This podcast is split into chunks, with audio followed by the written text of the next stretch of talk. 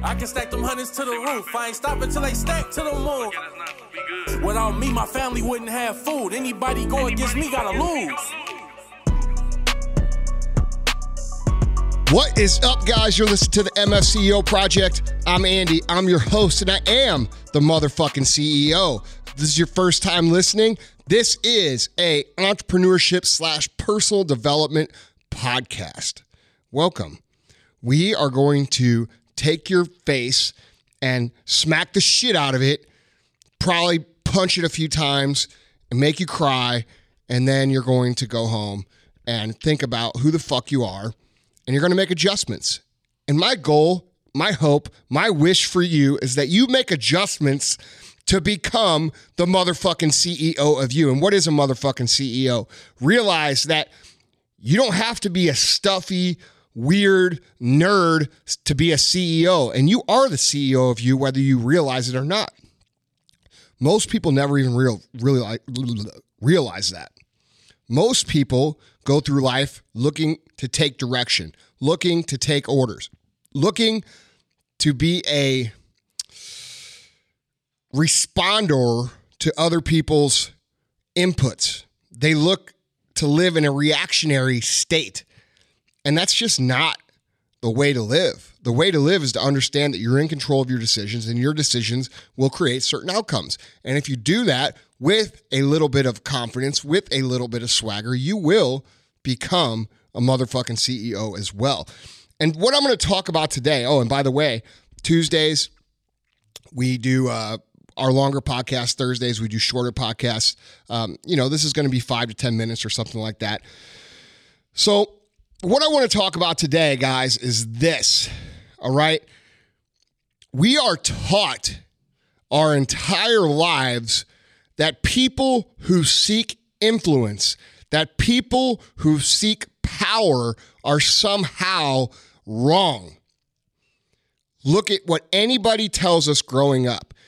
They'll say, oh, that guy's the leader of this, or that guy's the leader of that. And they'll say, well, he's an egomaniac, or he's got something wrong with him, or he's a narcissist, or he's this, or he's that.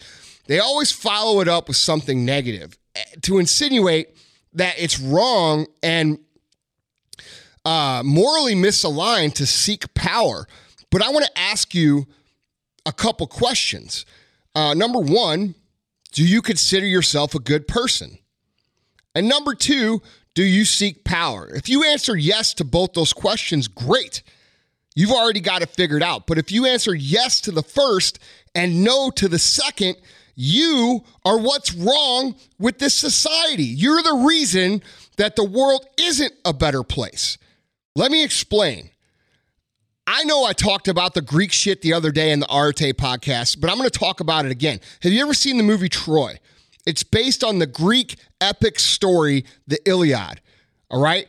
It's not the greatest movie of its kind. If you've seen it, you know that it's it's a lot of cheese, but it has good moments. And in the movie, Brad Pitt plays Achilles and Eric Bana plays the Prince Hector. All right. Achilles is like the undisputed badass warrior of his day. No one even comes close. He's a fucking legend. And even though the movie portrays him in a slightly positive light, in the real story, he's not a good guy. He's the bad guy. He's self centered, he's egotistical, and for lack of a better terms, he's a douchebag. All right. Now, Prince Hector is different. He's he's valiant. He's respectable. He's a loving husband and father. He genuinely loves the people of his kingdom that he leads. All right. He's a really good dude. And at one point in the story, Achilles and Hector fight. And guess what?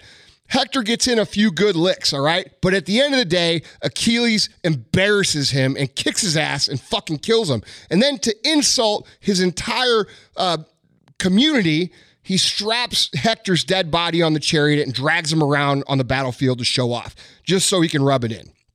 And I was watching this movie with my wife, and she was shocked. She was like, wait, so Achilles just kills Hector? That's not like the way it's supposed to go. Hector's the good guy. He's supposed to win. The good guy always wins.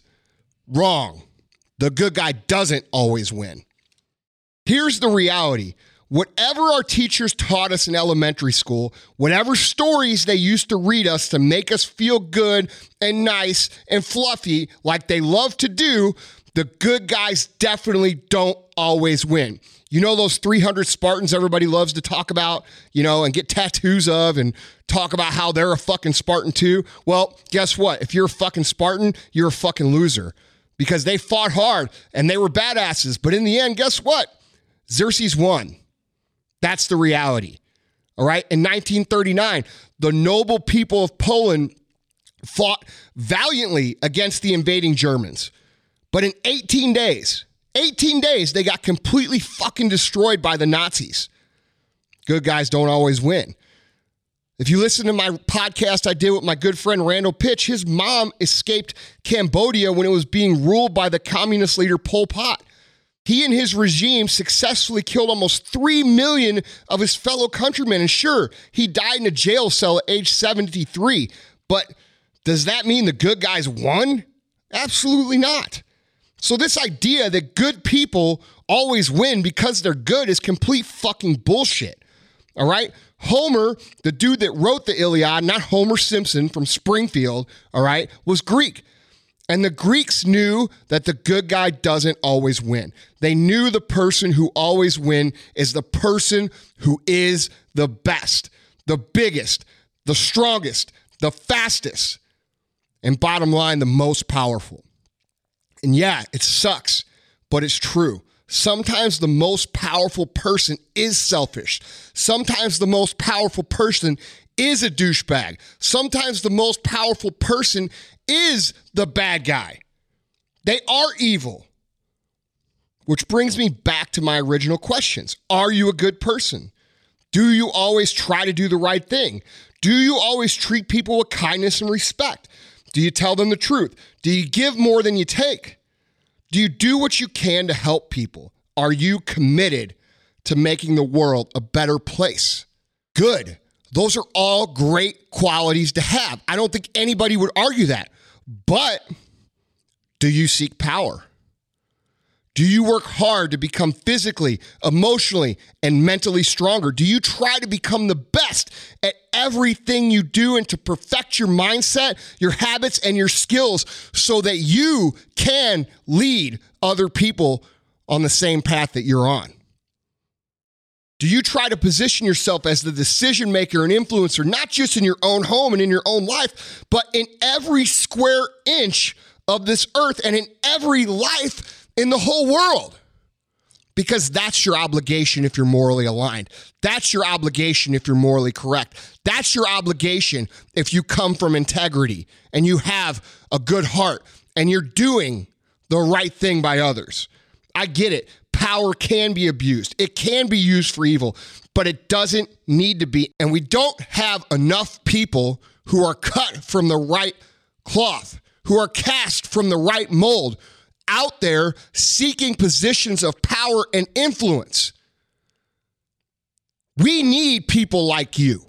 We need people like you to infect and instill the proper morals into the next generations. You cannot sit there and be quote unquote good and think that you're living a moral life because that's not enough. We need your influence. We need your voice. We need your power. And all the people who told you it was wrong to seek power, it was egotistical to seek power, it was selfish to seek power, are people who don't understand what it can do for good. If good people won't exert power, if good people won't seek power, if good people won't spread the message of what it means, bad people will. And when that happens, the good guys definitely aren't going to win. And I want you to think about that.